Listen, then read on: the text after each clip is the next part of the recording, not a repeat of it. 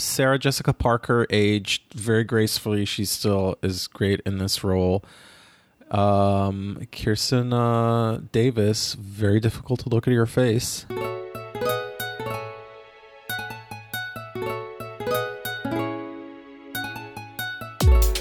December 20th, 10 a.m.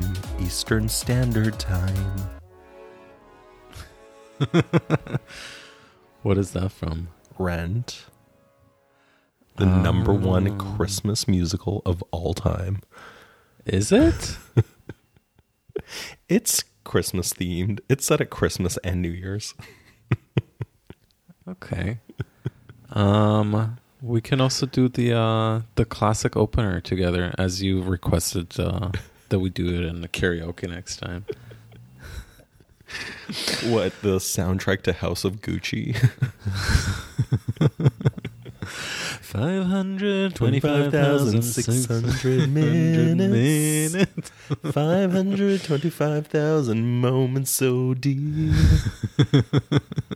Uh, I can't wait for the revival to open this spring after Omicron is vanished from New York. Sorry, banished. Seriously, is it is it in the making? No, it's not. I'm just assuming. Oh my God. It'll like come back one day on Broadway. I cannot. be- This is like the fifth episode in a row we've been mentioning Rent. I know. Like, sorry. it's because it's, I feel like our YouTube um, recommendations are constantly synced. Like we send each other Yeah. things, but it's like they've already appeared on the recommendation screen. Also, considering the fact that we don't live in the same country, I feel like our our algorithms are connected at the hip. yeah, we're synced. we're Um, like two girlfriends on vacation. Which is a problem because when I leave the country, it automatically changes my TikTok feed to like everything Eastern European, post Soviet bloc. Uh, and there's absolutely nothing I can do about it. I go into the settings, I change the region and everything, and it just keeps giving me like stuff that I have to send you to translate. It really doesn't make any sense. yeah. Um, how was your trip? Uh, it was great. I got out in the nick of time, which seems to be the uh, theme Oh my god. of uh, recurring theme of the past two years. Actually, was de- debuted when we went to uh, Italy to do our residency. That was the the very first sort of getting out in the nick of time Oh, God. experience. Um, honestly, I'm I'm not just say uh, conceptually over this now. I'm also like pragmatically and technically over this now. Yeah. Um, I'm also over just like hearing about everyone's breakthrough infection. Like, I don't care. yeah, people's people's like melodramatic a, uh, announcement that they came down with what is a, a minor cold, Yeah, a one day cold. Yeah. Um, it has been depressing seeing very long sort of breadline style lines to get Oh, tested God. at City MD, or actually ev- everywhere in New York City. Even the street tents that have been up for like months now. Even the NFL experience at Times Square we went to. You know what I wonder because over there they do take walk-ins, but I think you have to set an appointment. Oh, okay. And so I wonder if those lines are still long at places where you have to like make a timed appointment. Um, And then the city MD anyways, ones, is that PCR tests? I think so. I think they offer you a rapid test as well, but they paired with a PCR one because they have to report it to the like local health Mhm. authorities. Mm-hmm. Um, I mean, the worst I think is a. Uh, I mean, I feel the worst for tourists because they are literally trapped here unless they get tested to be able to fly out of here. Oh God, I know. Well, I was Um, chatting with a friend yesterday, and um, him and his boyfriend went to San Francisco for an event, and they could only find six hundred ninety nine dollar PCR tests everywhere. what? Yeah. and they had to go back to Canada, and you have to get a PCR test. And they ended up finding something that was like a hundred something, but still, That like, is so wild. I Is that know. like Silicon Valley rates? Oh, God. Ugh, it's just insane. Well, my parents are getting boosted literally right now. Their appointment was 15 minutes ago. Oh, amazing. So that's good at least. And I had my booster last week and I felt totally fine. Sorry. Check your privilege. I know my my antibody privilege. Um, yeah, I had a nice time in Israel, but I am back with a vengeance. Yes. Uh, it's pretty freezing here today. It's like feels like minus six this morning in Celsius. Um, but Here- it feels pretty like it feels pretty Christmassy. It's snowing here. Like, it's very cute, even though it's just Really? around freezing. Yeah, it was like big, fluffy flakes, and it's Mhm. basically melted already. Actually, I see some on the grass. But Wait, where are you now? Remind us. I'm in Sandomierz, southeastern Poland, where my parents are moving back to. Um, and I've shooed them Mm-hmm. Out of the house for their booster, so That's nice. Wait, so they live there now full time? they're here until March, and then they're going back to Winnipeg um, until the fall, and then they'll be back permanently. Wait, is this their like a? Uh, is this their winter destination? As in, it's warmer than Canada. This is their winter destination because my dad runs his bike store, which is seasonal. And in Winnipeg, it'll be like minus 35, and here it'll be zero. So, That's very relative. yeah. but anyway, it's it really is terrible in Winnipeg in the wintertime. It's too much. Uh-huh. So I'm glad they're here for the winter. Um, the house is But coming along. isn't it- Sorry. Isn't it a part of the culture in Winnipeg? Like you saying it's depressing. You'd think that these cold places would have it figured out. Well, I mean, in some ways, it's figured out. Like, um, you know, there's like these underground walkways downtown and these like skyways that connect buildings and stuff. So you can, if you're downtown, you can kind of avoid going outside. Like if you work in an office building, you know, you can take this like ridiculous path to get to the mall or something or to the gym, That But- sounds fun. which is fun but chaotic. Um, Wait, why is it chaotic? Oh no, I just mean there's because um like sometimes something will be kind of like let's say it's two long blocks over, but you have to go through this ridiculous path to get there. Like it's not the most direct route because you're going through this kind of like system of tunnels and Is that like transferring at 14th Street? basically. um, and then what else? Okay, so you have to plug your car in. So there's kind of like the infrastructure for that when you go to like let's say a parking lot in an office building, like at your workplace. Um, because otherwise the oil's gonna freeze and the car won't start. So it's like a block Right. heater to heat the oil.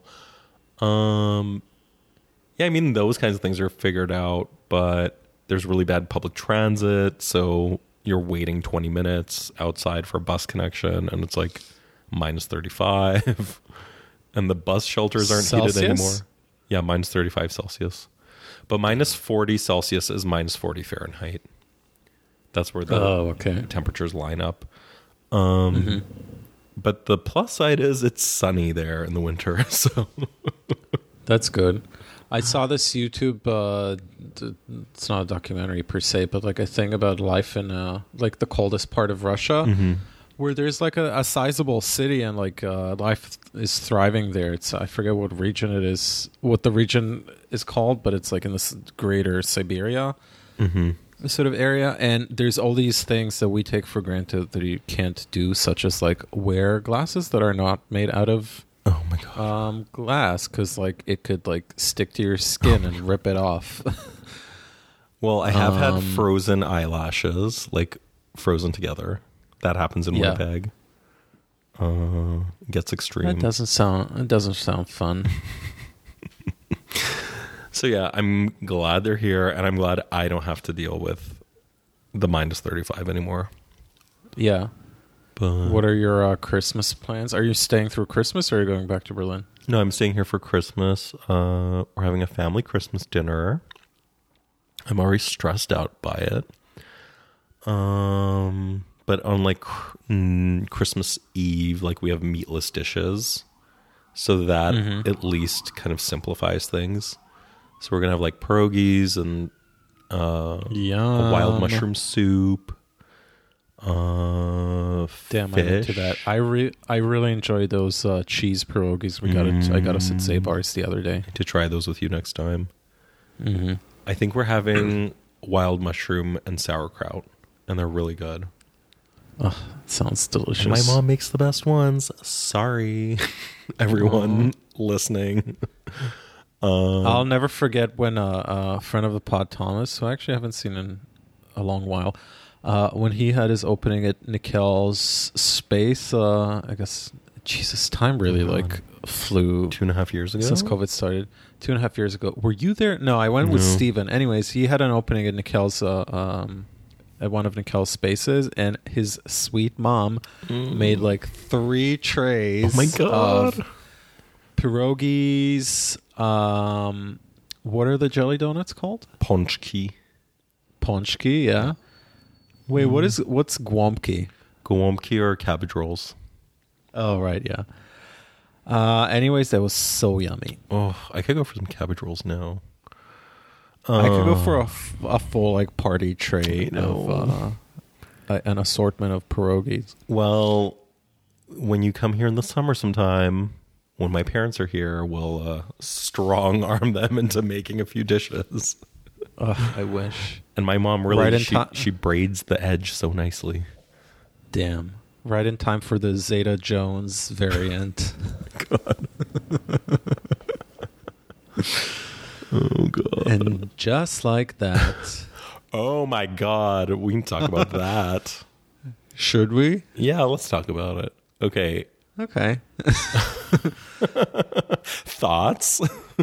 Thoughts. So we were both I mean, very excited for the uh uh for and just like that to uh, uh I don't know, grace our screens as big Sex in the City stands. mm-hmm. Um, and how uh, did we enjoy it? There are cringy moments, but honestly, I'm loving it. I'm glad it's back. I mean, to me, it's essentially like two shows that kind of coexist. There's like there's two separate Oh, shows that's a that good kind of take. in- it's in- true. inhabit inhabit the screen, uh, sort of screen time. Because on the one hand, it's like pure sort of nostalgia revival.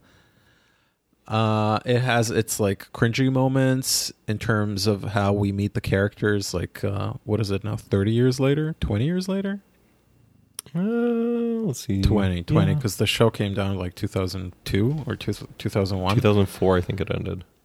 Two thousand four. Yeah. Um, and then in order to like, I don't know, make it uh like comply with the times or whatever, they like f- really, really forcefully injected all these just woke narratives, I guess.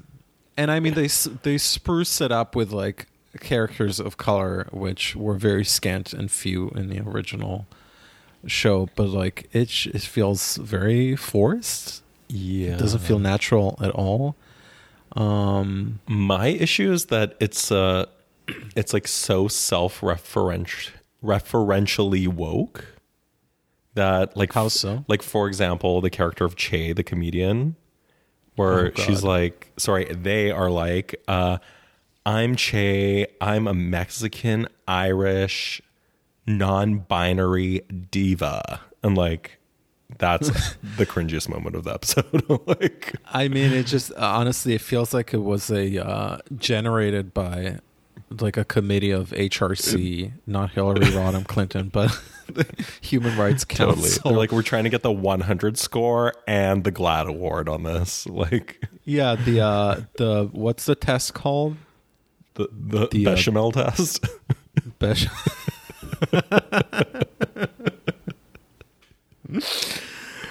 oh yeah, basically. Um, the uh, oh god, I think it's the Bechdel test or something. the Bushnell test. But it's like Che could just be. It's like, oh hey, yeah, like I'm, I'm they Che, and that's it. And it's like, okay, we get it. Like you're Mexican, you're non-binary, you have the cliche lesbian haircut, but Yeah. like to actually verbalize it, you know, like the you can't just show that character development. You actually have to verbalize it. That's what I find too much. Uh, this is the this is the great conundrum of this generation where I can't tell if this panders to them or if this is created by them. This sort of extremely reductive, um, kind of um, hand feeding Yeah. of topics. Um, sh- that character is unbearable. Yeah. It's just unbearable, and the whole podcast setup that they have going so on there, like, unbearable. Like, if you thought we're bad, Yeah, I mean, at least the original show. Well, first of all, the original show had sex in it, which this show doesn't have much. And if it has it, it's like in the hands of the younger generation, and it's really depressing. Yeah. Well, And it's so that, it's like, like the- the Zoomers way not having they- sex. Yeah. And the way they talk about it at the podcast, and they're not even Zoomers, those two other podcasters, Che and the, the Asian guy. Yeah. Uh, but the way they talk about it is so unappetizing that, like, no wonder Yeah. it's just like litigious sex basically And just because they're perimenopausal doesn't mean there can't be sex on the show. what does that mean That's when you're around the time of menopause. oh i see um no it was just awful and the whole the whole there's a whole scene in the first episode where carrie sort of brings home her assignment she was she was sent with to talk about masturbation Big, do you And- masturbate? It was just so cringy. Oh I mean, God. there's I I'm willing to extend and expand a lot of credit to those four ladies, even after the second movie. Yeah. I mean, the second was a travesty. It was awful, but still, I mean, I'll say it again. When I watch this show now, I'm able to compartmentalize, and in my in my mind, there's sort of a uh, there's a separation between the two shows within the show. yeah. Uh, one of them is like unrelevant to me, irrelevant to me. Uh, the whole. Maybe there are some arcs that are kind of relevant. I don't know. Like Charlotte's daughter coming out as queer or trans or whatever. It's like just feels like uh, like a PBS like daytime sort of PSA.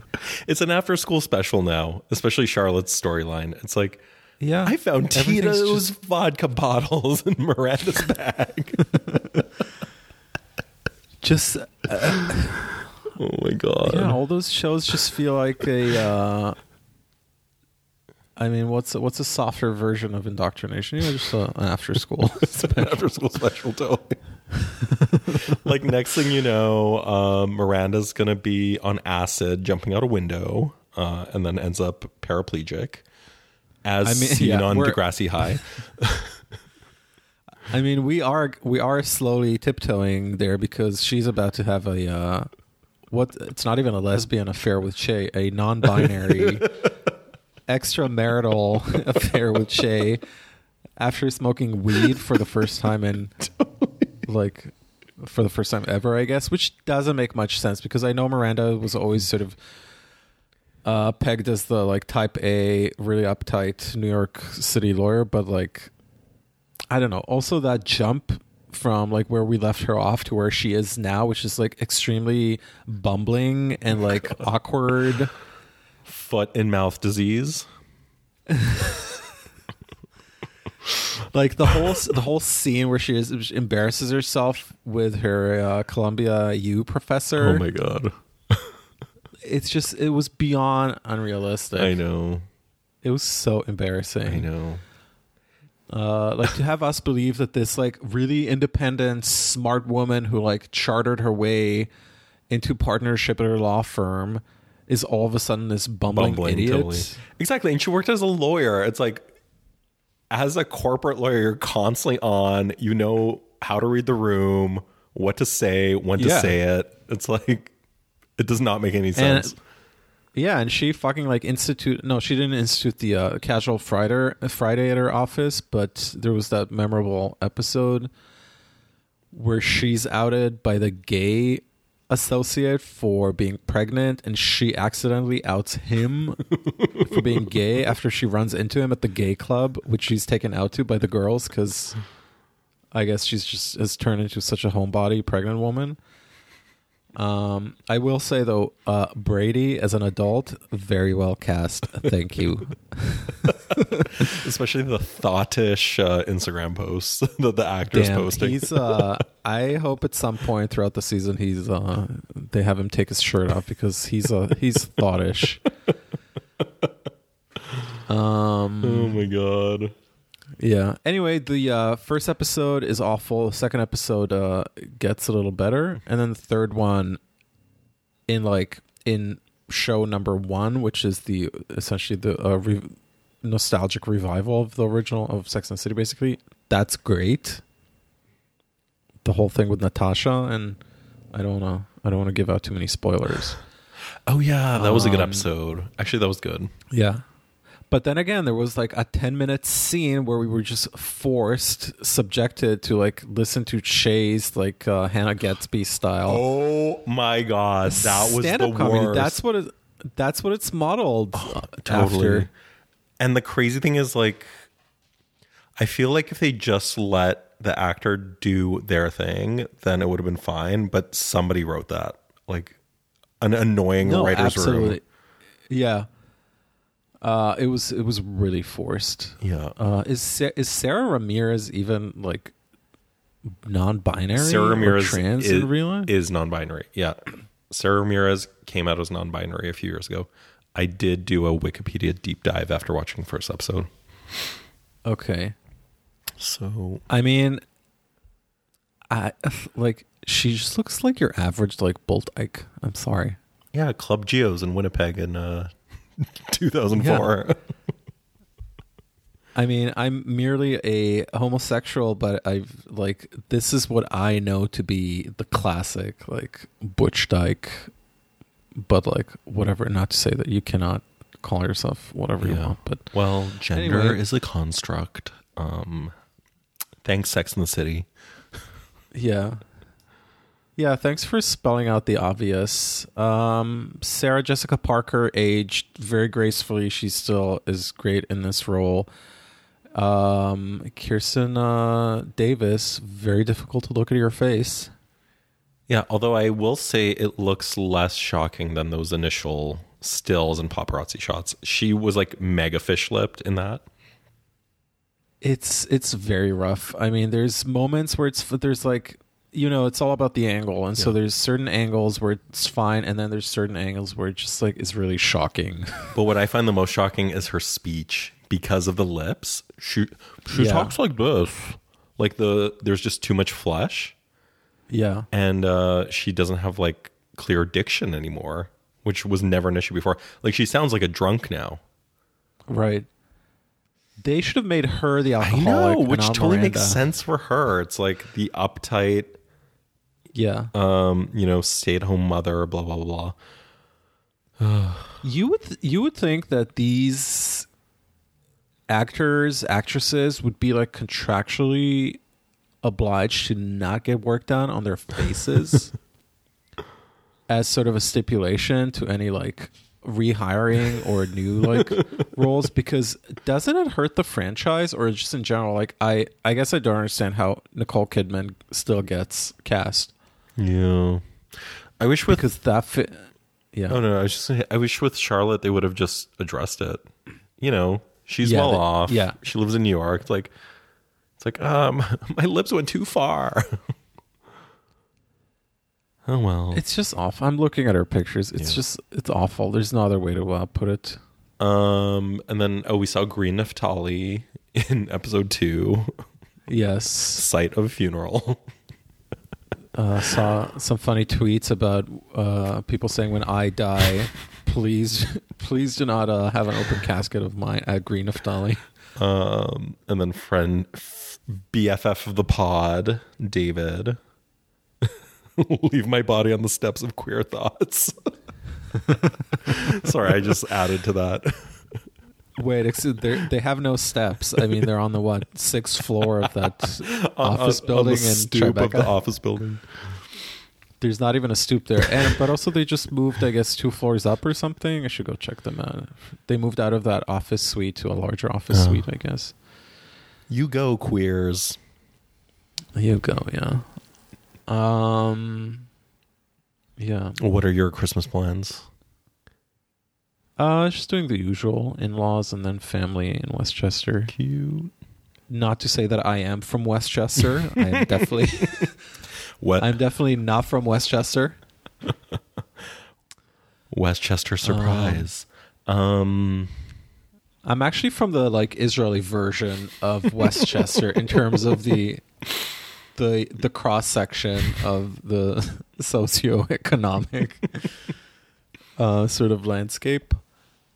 Um, yeah, that's not not much is planned.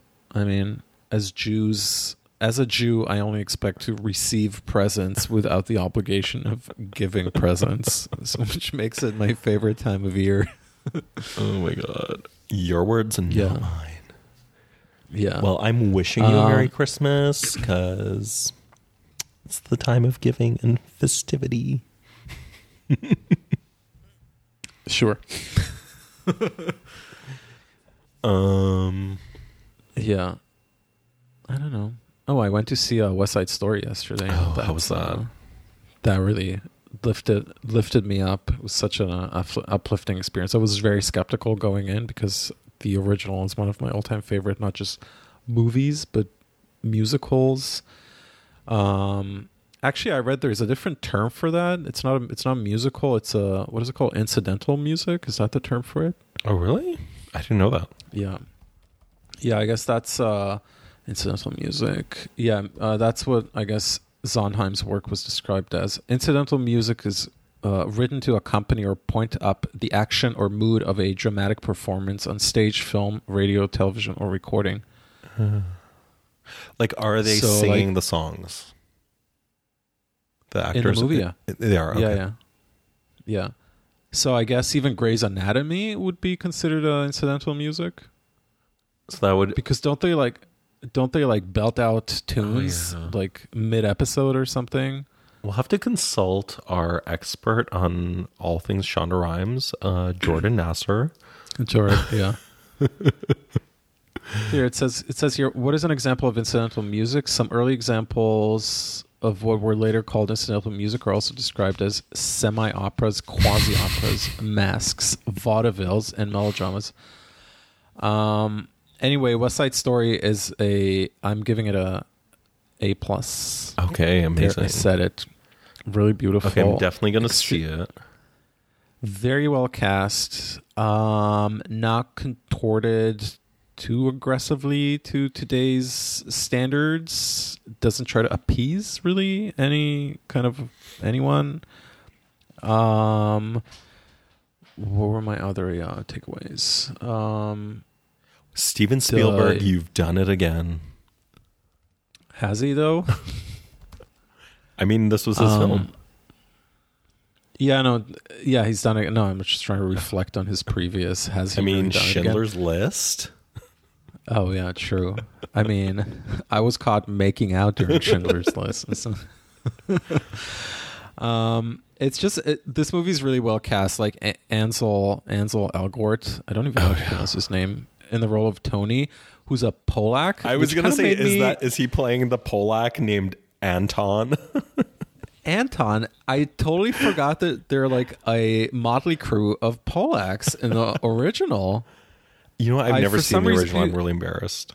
You must see it. It's just No, such a it's such a technicolor perfection, and it's the trifecta of like Sondheim's lyricism, Bernstein's. Uh, yeah, did he compose? Yeah, I guess he composed it. And actually, it's what's what's when it it's not a trifecta when it's four f- four like masters involved because there was Fosse? uh, no, Fosse didn't do the. Wasn't uh, Fosse the first one?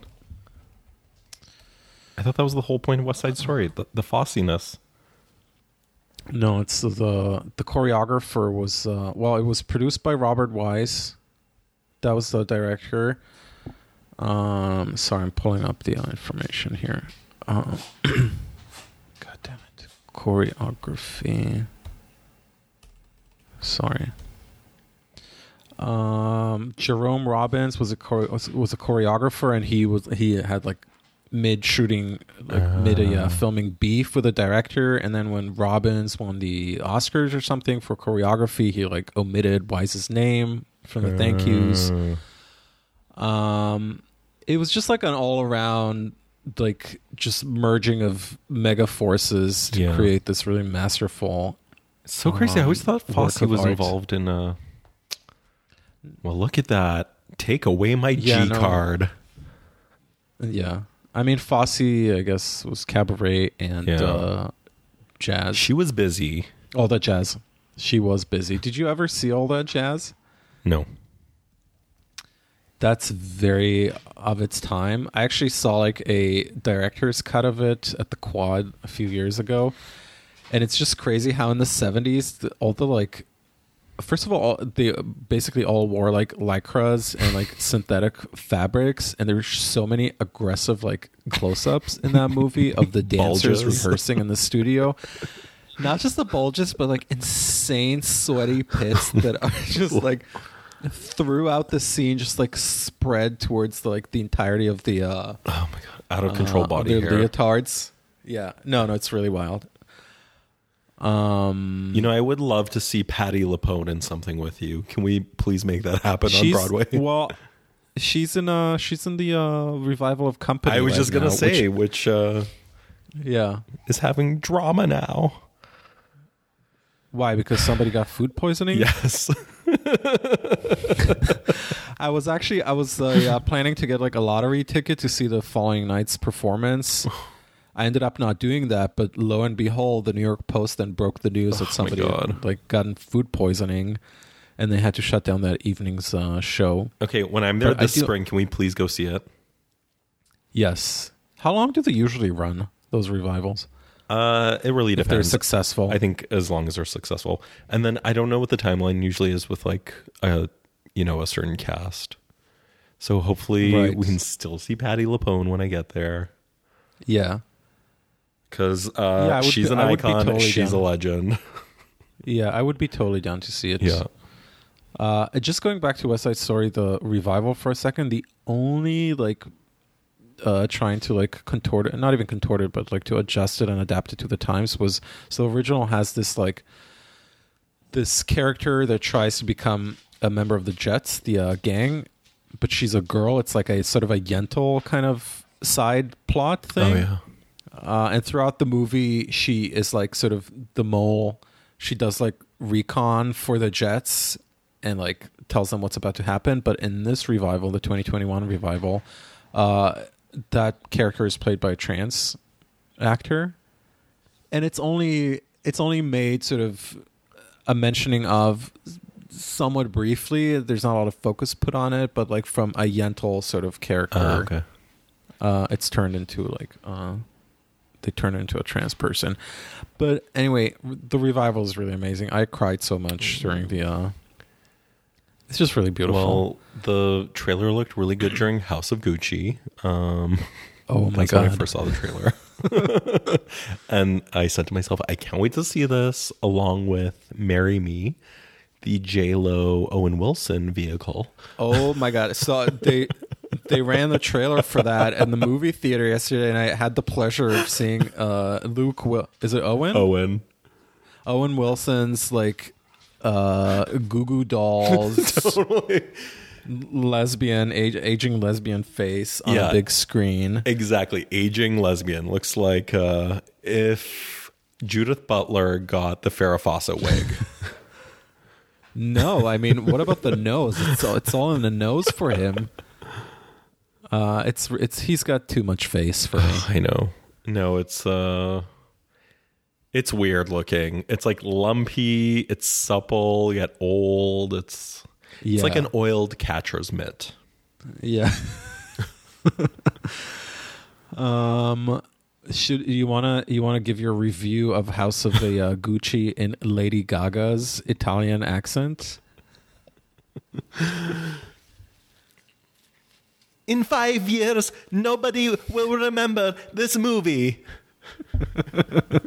five years you're generous Sorry, that didn't sound Russian enough. Oh my god. That was that was Is veering ba- towards Paolo. Is this based on her mother's accent God. or the clientele at dad's restaurant? Slash her dad's previous business dealings. Um, Sorry, Ka- Kasha's getting riled up. it's here. okay. She, uh, I heard a barking up from her dog by the way outdoors. I'm like, what's happening? That was that was from your end. No, no, yeah, I heard a barking dog here outside the house. Okay. Um, Wait, so uh speaking of messes, um uh in the cuts encounter section uh exactly 13 days ago we had a feature about uh Jamian Jamian's new gallery space O'Flaherty's all flaherties. O'Flaherty's. Um, the headline goes Jamian Giul- Juliano-Villani wants to make the art world fun. The painter and her pals open O'Flaherty's, a gallery where, quote unquote, taste is out the door. Um, you alerted me to the uh, to this breaking story. You and David. Uh, would you like to uh, would you like to preface for us? Would you like to give some background? Um, When when did this gallery first came to your uh, attention? I guess just on social media, kind of around the time it opened Mhm. a few months ago. Um, but I, I guess their point is the art world takes itself too seriously, which I agree with. It absolutely it absolutely does, yeah. Um, so they've done a complete 180. I I would venture to say they did a 360. and vomited when the ride stopped. Spilt a wet ashtray into the vomit.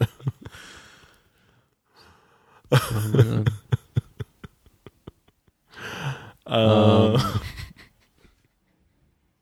yeah, so I guess they uh, it's a uh, it's a merger of three uh three friends, Jamian um, the dude from DeRaindrop, which I did not know because I remember D the Raindrop. dude from where? this collective DeRaindrop, they were um, a thing like circa I don't know 2009 or something. How do you even spell that? I'm trying Like to look deer rain drop, and it's one word. Oh, they I did like media art stuff and funky graphics. Oh, you know, I just remembered that other collective, uh, not Eckhaus but the the group of artists with a you know with a similar name. Dis. no, they had their studio in uh, Red Hook. There was a Oh, there was like a Still moment. House. Yeah, Stillhouse. God, we should do a Stillhouse oral history one day. was that their full name? Stillhouse. the Stillhouse group. And it was Why like, did it make me think here's of an oil drum. Latte? Yeah, basically. What year were they big in? Jesus, 2012. It was like 10 years ago already. I. No, I totally remember when they were a thing. What were they uh, known known for in their peak? Not much. But like, who was the uh, who, what was the social circle? Um, upper middle class white children. No, but I mean, like, what were the what was the or- orbit of artists they were hanging out with? I guess there was some zombie formalism Yeah. involved. oh yeah, because Lucian Smith was a uh, yeah. Was a part of that gang. Well, the website's still around. I, I'm on it right now. Enterstillhouse.com. Yeah, Uh, it's kind of like whatever whatever Bill Brady would show. right. Oh, and I see that uh, acquaintance, very sweet acquaintance of the pod, Evan Roberts, was also a part of that, Oh, which I didn't even realize. Um, but I guess the this they were headed by Alex Perweiler and Lois Eisner, Louis Eisner, or whatever. um, Lois Lane. okay, now that I've botched all possible names in my ill-informed uh, referential commentary, we can go back to O'Flaherty's. Um, So, according to the Cut article, tastelessness or anti tastefulness might be the mission statement of O'Flaherty's, which is as much a piece of rude or refreshing performance art as it is a business. Juliano-Villani has already found success for her paintings, which are mashup pylons of Rockwellian advertising graphics, digital flo- f- is it flotsam? Flotsam? How do you Flotsam. pronounce Flotsam. flotsam and grow flotsam flots in hebrew is uh, even in german is a fart uh, and gross out weirdness her most recent new york show featured a painting roughly eight feet tall of a goblin crawling out of a shit smeared toilet Yeah, it was disgusting. I saw it on social media. Gross. bravo like very very successfully achieved a low-hanging fruit shock effect um yeah i don't know but bored with the mainstream gallery scene and its kowtowing to what she sees as a kind of woke proprietary Juliano-Villani decided uh, to put her paintings on pause to have a bit of scene making fun since nobody else was Fuck it for now, she said of her own work. That's why I started this thing. I'm like so sick of it, you know? This is the thing. Art sucks. No one's doing anything cool. Um, I mean, based on the merits, it's very hard for me to disagree with her because there's tr- like nothing cool is happening now. I don't know that art needs constantly Yeah. to be that sort of agent of manufacturing of cool. But when was anything cool happening if nothing cool is happening now? Maybe you're just friends with the wrong Um, people. Yeah, I guess cool is just you know th- the magnitude of the lie you tell yourself and how many people it sort of draws into its a, uh gravitational force. Yeah. Because cool is you know subjective, obviously, so it just depends on your buy-in force. But also, I think Um, at any moment in the last, I don't know, let's say the f- the last like fifty or sixty years, I'm sure there were always artists who are very professionalized who wanted, you know, commercial success, who were doing kind of like the status quo, and then I'm sure there's some like messy artists who you have no contact with because they're just chaotic and maybe like a 1% will flow into that commercial side. Right.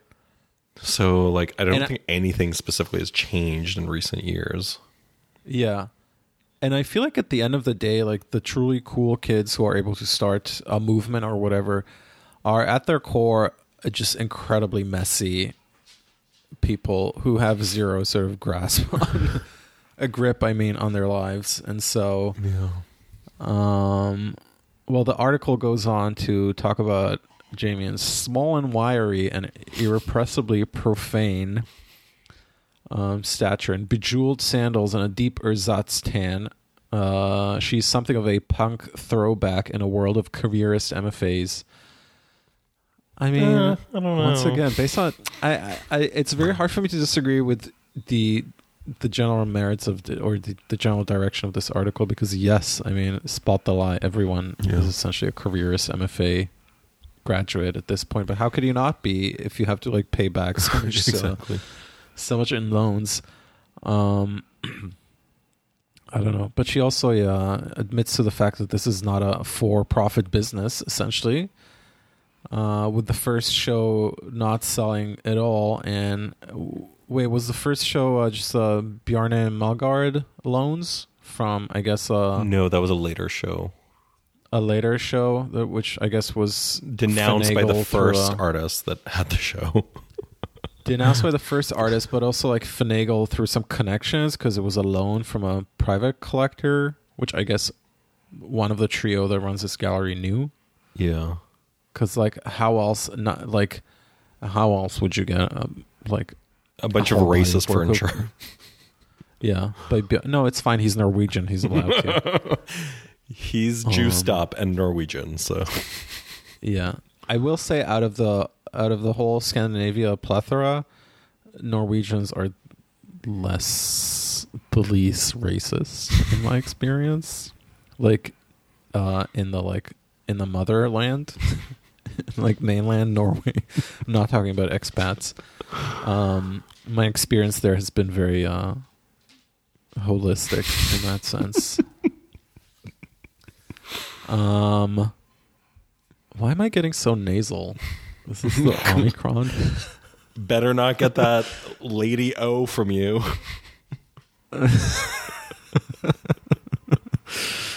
oh, sorry, I just gendered the virus. just, just more digital labor the virus has to perform. Uh, so O'Flaherty, O'Flaherty's open in September with a show of works by LA-based artist Kim Dingle.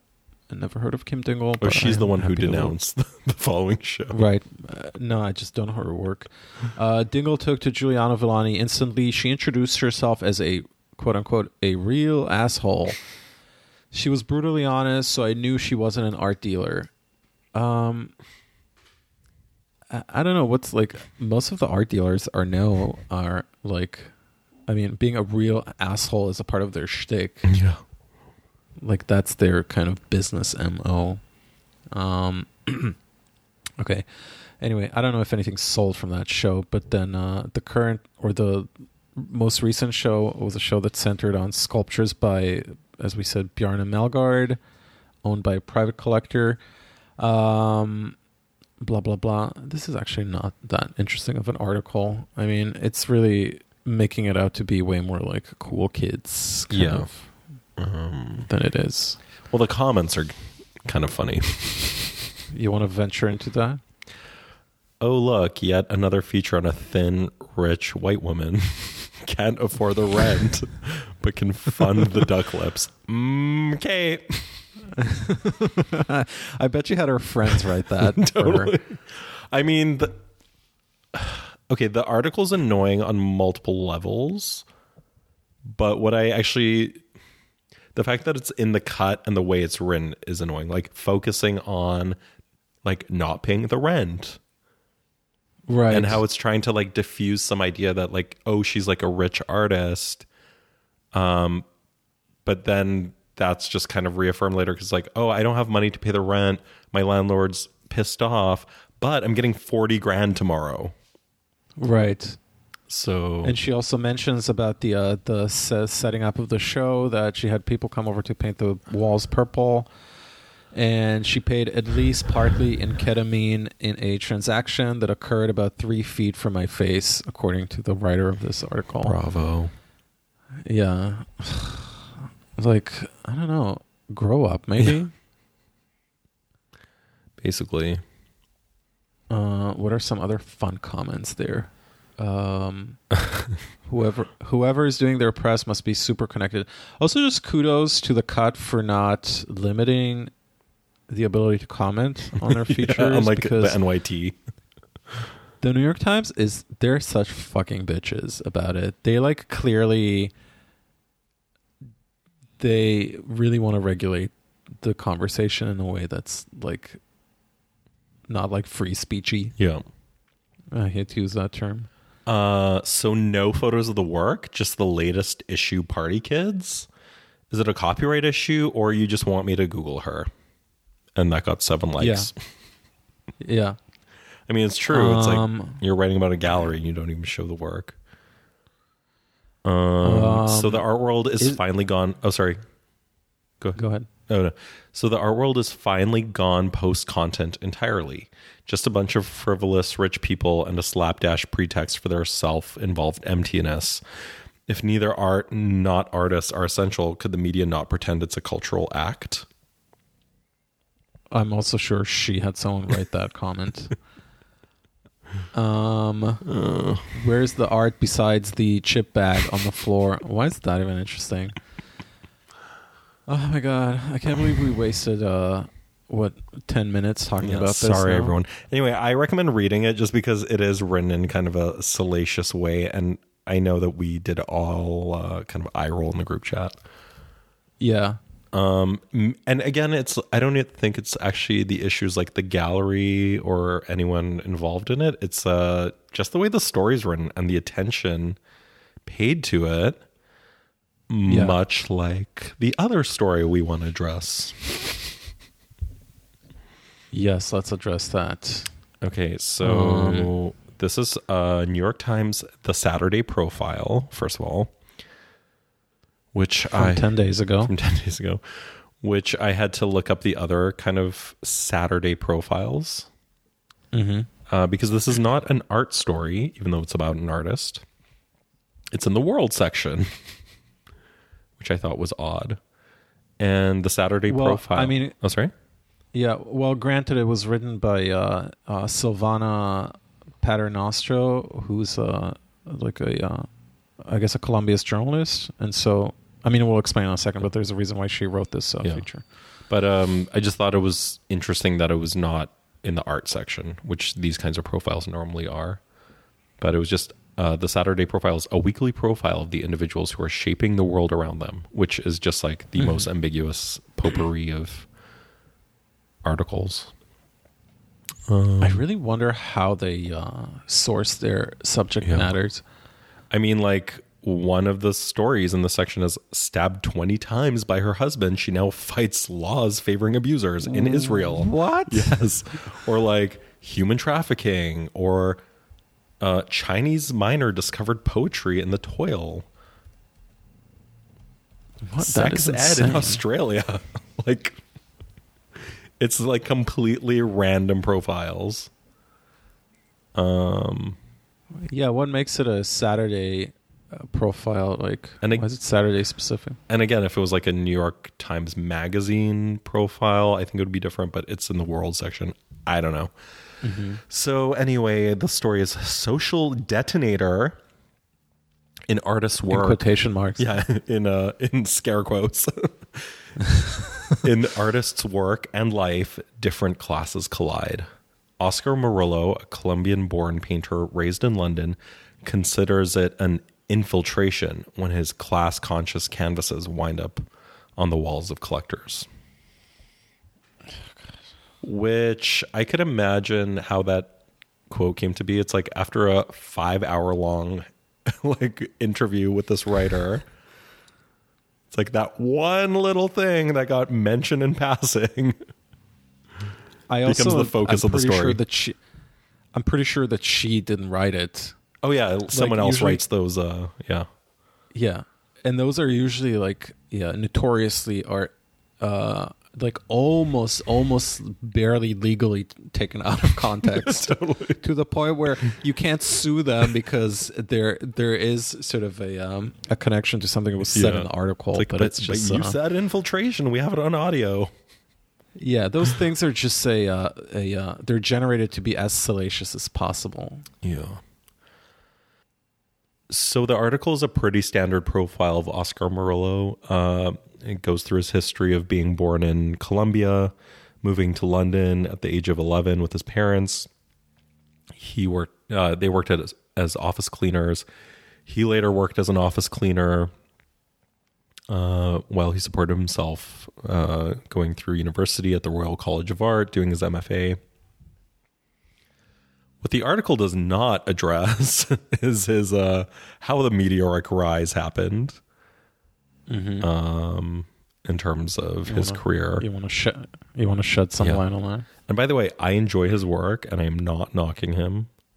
I just think it's Uh, a bit disingenuous. This article. I mean, I love his paintings. Uh, less so do I like his like more pretentious gallery-sized installations. Um, but I totally see how the paintings are were sort of his vehicle to the meteoric sort of prominence, rise to prominence. Yeah. So Oscar Murillo exploded during the age of zombie abstraction, uh, less than ten years ago, uh, before the horrible figuration boom of today. Uh, with with paintings you probably recognize that are full of scribbles and gesture and um, infiltrative terms um, such as burrito according to the article. Tamale. I could have And, a tamale now. and so, like uh, quite a few painters of his time, uh, his work was um, engaged with by Stefan Simchowitz, noted LA art dealer and flipper extraordinaire. uh, who is alleged to have cut up giant paintings of him into smaller works. Why? Uh, because if you buy large paintings at a rock bottom price from a desperate artist, you can cut them up and then make more money out of them. Allegedly. Interesting. Is that something he learned in uh, apartheid South Africa?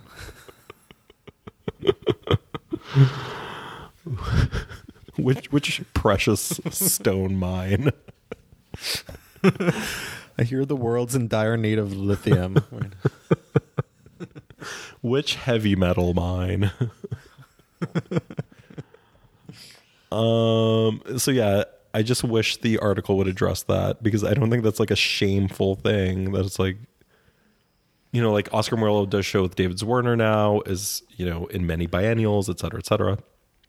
And has a huge Wait, I have a question. Yeah. I have a question about like it's been like what 10 years now or 15 years even. Could we would we describe Stefan Simchowitz as a tragic hero in light of everything we know?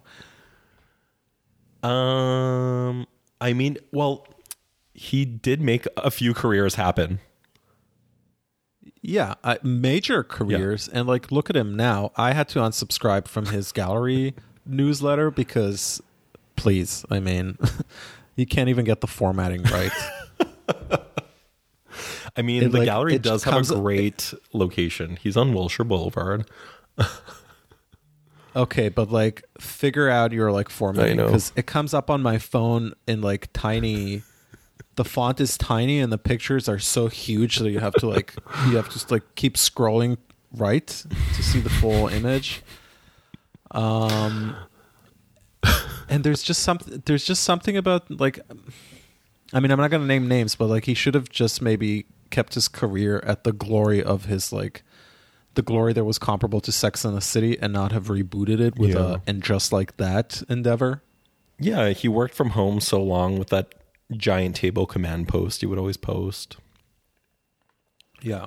And um, should have just kept at that. But, you know, Oscar Murillo's career, Petra Cortright, um, Jon Rafman. But I guess I guess the question is do you think the art world is ungrateful towards him because at the end of the day he has catapulted some artists into like I rich like, I think they're just upset because he's like game them at their game.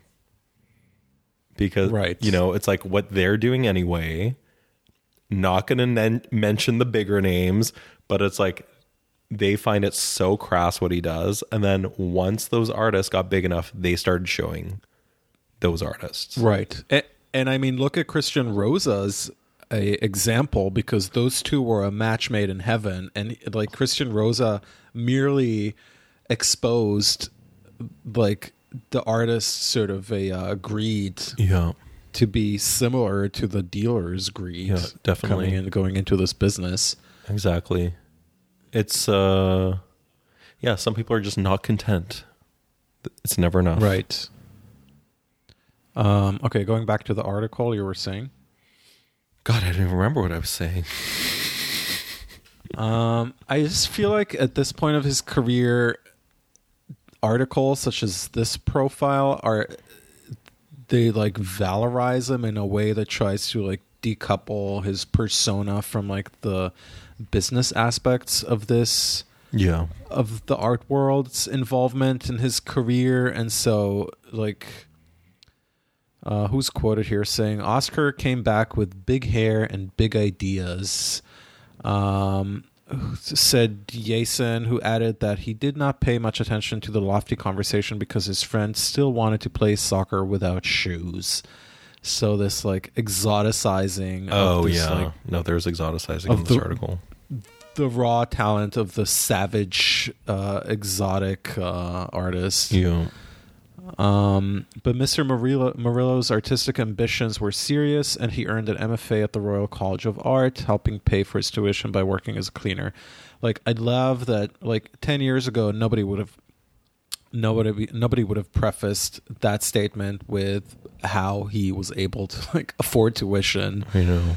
But nowadays, I guess you have to like make excuses so that nobody suspects that you come from money. I guess. so as to tarnish your reputation. Yeah. Um.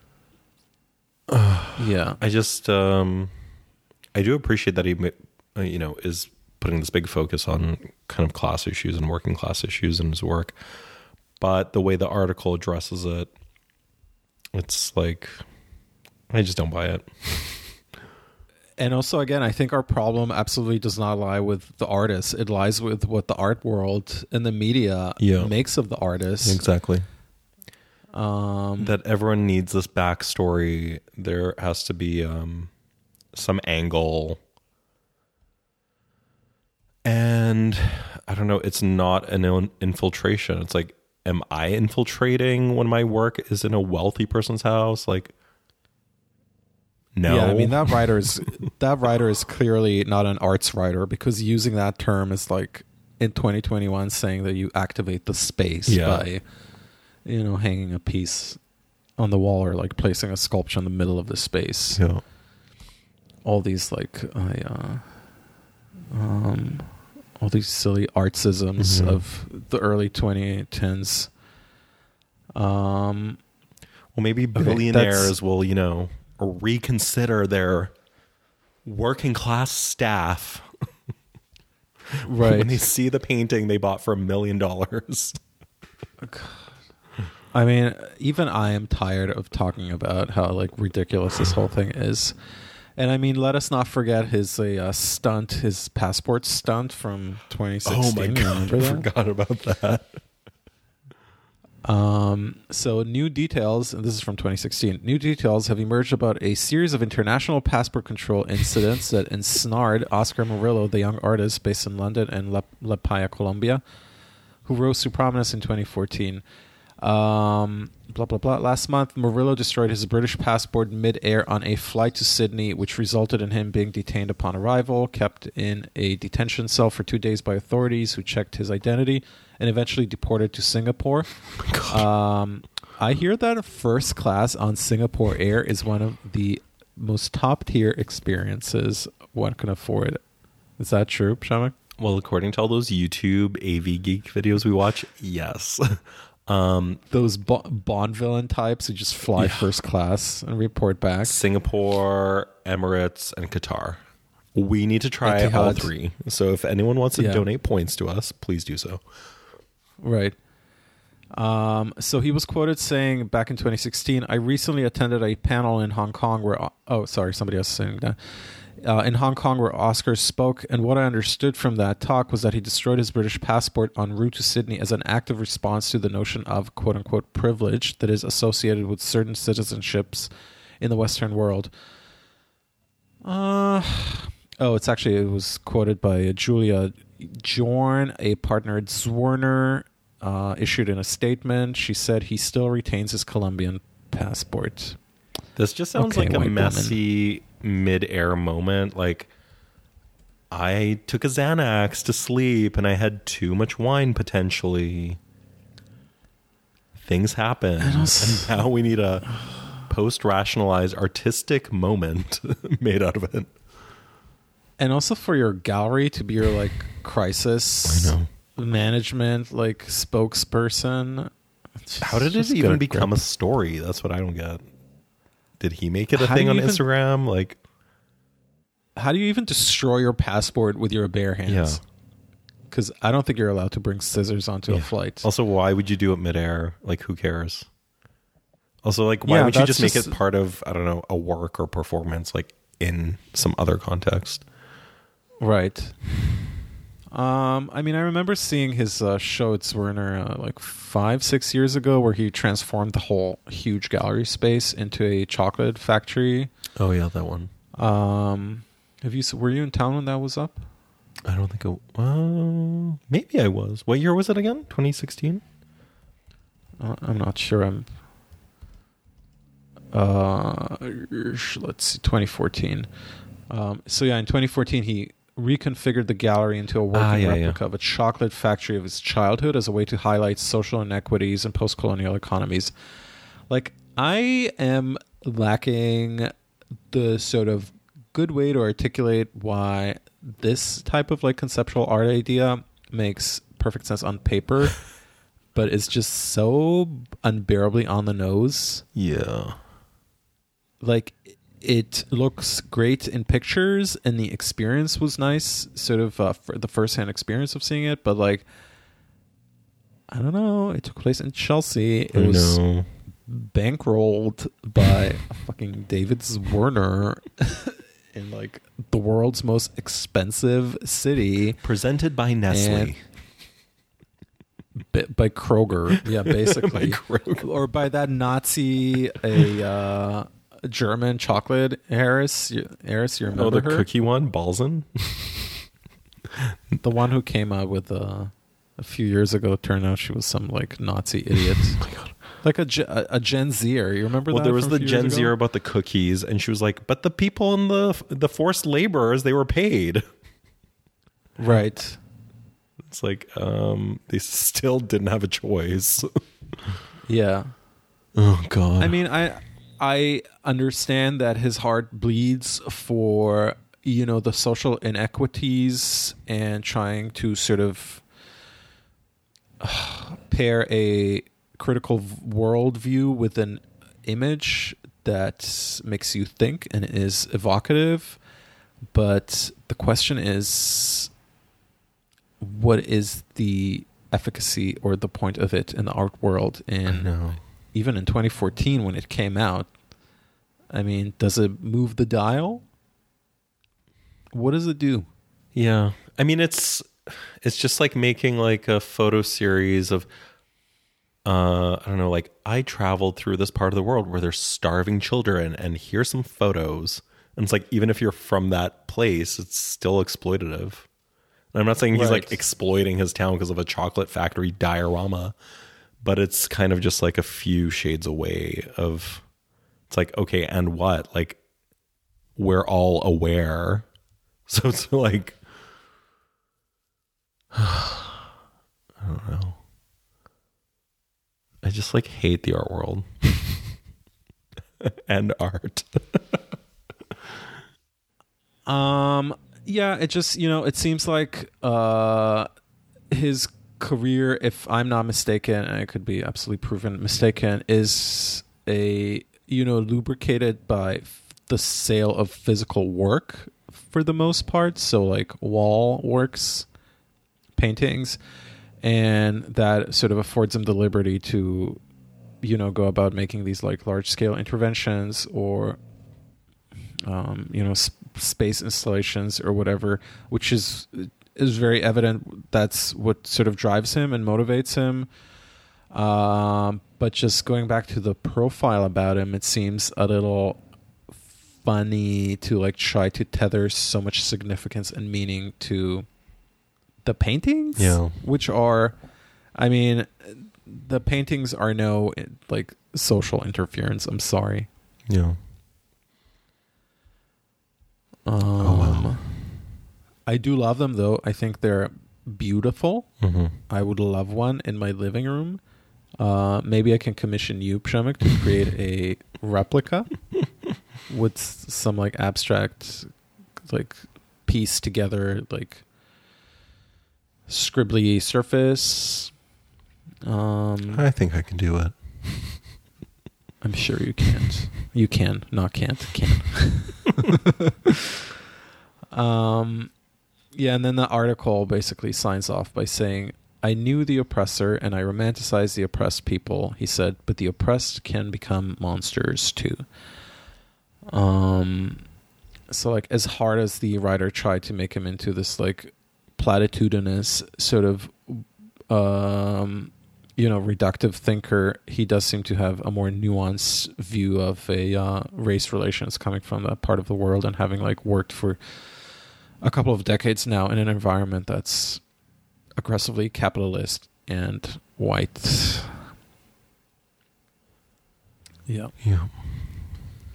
any additional thoughts No, I think uh, I think we covered it. okay Okay, so what else is going on with you Hmm. What am I doing? Oh, I'm working in the garage. I'm uh, at my parents' place making some paintings. I was just in this group show in Warsaw, at Leto Gallery. Nice. Congrats. How was the opening? It was really fun. They had a wine sponsor, um, Mm-hmm. one of the dealer's clients. So it's a wine delivery delivery service online.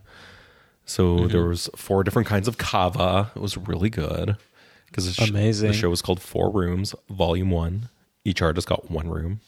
It was a reference to the Tarantino film starring Madonna. Oh, I thought it was a reference to Haim's album, uh, "Women in Music" Part Three. Yeah, we're gonna record part four. Um, Yeah. and so the drinks were great. Um, had a good life lesson. The dealer asked me to make three paintings and some sculpt and three sculptures for something else. I came with five sculptures and some giant ass paintings. And I ended up getting bumped up from the tiniest room at the back of the gallery to the front room with the window, all because Wow. I was an overachiever. Wow, what a tr- a true tale of inspiration. It is.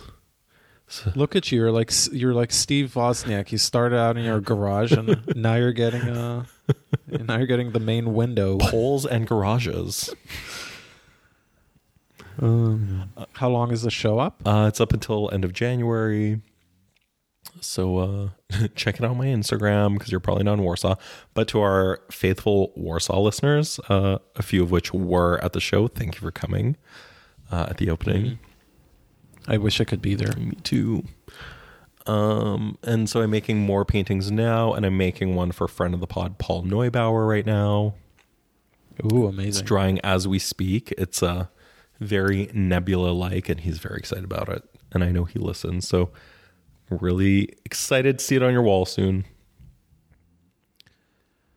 And how about you? Uh, same. Um, nothing really. I might go to the uh, New York Historical Society to see their uh, anti anti Asian hate installation. Um, are you there? oh, yeah, I'm listening. Oh, sorry, I thought you dropped out again. if would you cut would you cut this out later? Yep. Um, yeah, I might go to the New York Historical Society to see their uh, they're distributing free whistles so that people can blow if they experience anti-Asian bigotry there. And the whistles are yellow. oh, God. well, you are Asian, so you should take one. I am Asian, yeah. Um, yeah, that's about it. I'm pretty much laying low. I mean, this weather is kind of making it hard to do anything. Plus, the Omicron is raging out there, uh, and the only the only reason I'm my uh, reluctant to go outside is because I don't want to be bummed out by seeing long lines of people waiting for anything. City MD. Yeah. Um. Oh yeah, actually, I am. I'm going to the uh, I'm going to the Met on uh, Wednesday. I'm taking my mother-in-law to see the family version of Cinderella. um. Yeah, they had they have a nice like family family version performances for the holidays. I saw the magic. I saw the magic flute on Saturday, and I'm going to see Cinderella on Wednesday. Oh, nice. Well, have fun. Yeah. Say hi. I will. Um yeah, and I guess uh we'll chat maybe next week, maybe in the new year. Yeah, so we can talk about our resolutions. Oh, yes, totally. Let's just say they're all waistline related. Yeah, true. I'm just looking at a picture of a recent picture of Steve Wozniak and let's just say The poll came out. yes. the headline is so funny. Apple co-founder Steve Wozniak says, quote unquote, he can't tell the difference between the iPhone 12 and 13. I mean, Okay, not a bitch. lie. yeah, true. I love Steve. Our Same, people. Our people, totally. all right. Well, Merry right. Christmas. Feliz Happy Navidad. holidays. Um, Merry Christmas to those who celebrate. yes. And as as my Um, friend um, from Winnipeg wrote on Facebook, you can wish a Jew Merry Christmas. That's true. Yeah, he's Jewish. So ho ho ho ho my hoes. Jews. Cheers.